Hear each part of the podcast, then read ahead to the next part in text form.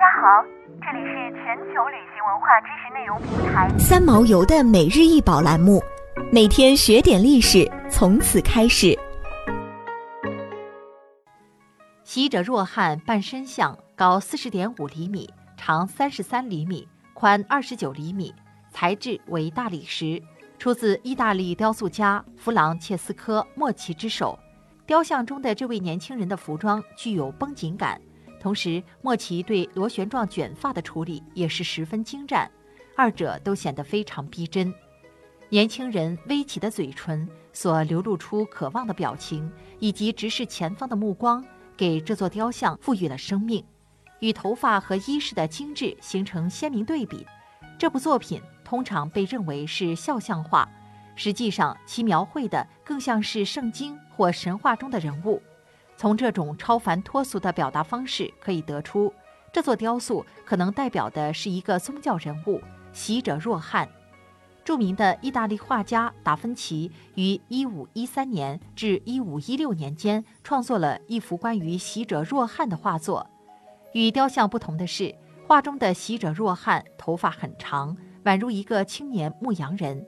他一手拿着十字架，一手指向天空，脸上露出狡黠而神秘的微笑。习者若翰会在约旦河为众人施洗，也曾为耶稣施洗，故得此别名。习者若翰在传教的过程中，并不是以甜言蜜语来笼络人，而是严肃地指出他们的罪。有很多人听了习者若翰的道后，接受洗礼。当时的王西律安提帕斯做了一件不合理的事，习者若翰不畏王权与自身的安危，勇敢指出西律安提帕斯的罪，因此他被西律安提帕斯下令逮捕。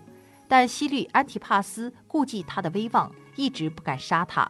后来有一次，西律安提帕斯的女儿莎乐美为他跳舞，西律安提帕斯很高兴，向神发誓可以赏赐他任何物品。在他母亲的怂恿下，沙乐美要习者若翰的头，于是西律安提帕斯借此机会派人杀死习者若翰，将头放在盘子中交给沙乐美。传闻习者若翰的肉身被埋葬在圣约翰大教堂下。画家贝尔纳迪诺·路易尼以此为题材，创作了一幅名为《沙乐美与施洗约翰的头》的油画。这座雕像的制作者弗朗切斯科·莫奇是最有个性化的雕塑家之一，他拥有惊人的技术实力。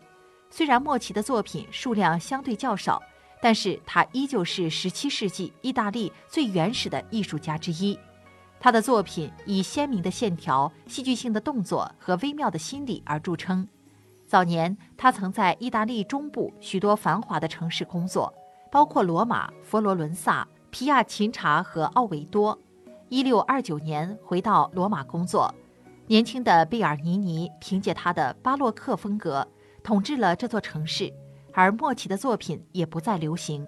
后来，莫奇更加坚定地拒绝了巴洛克风格的主流品味，他的作品变得更加线性化、禁欲主义和精神化。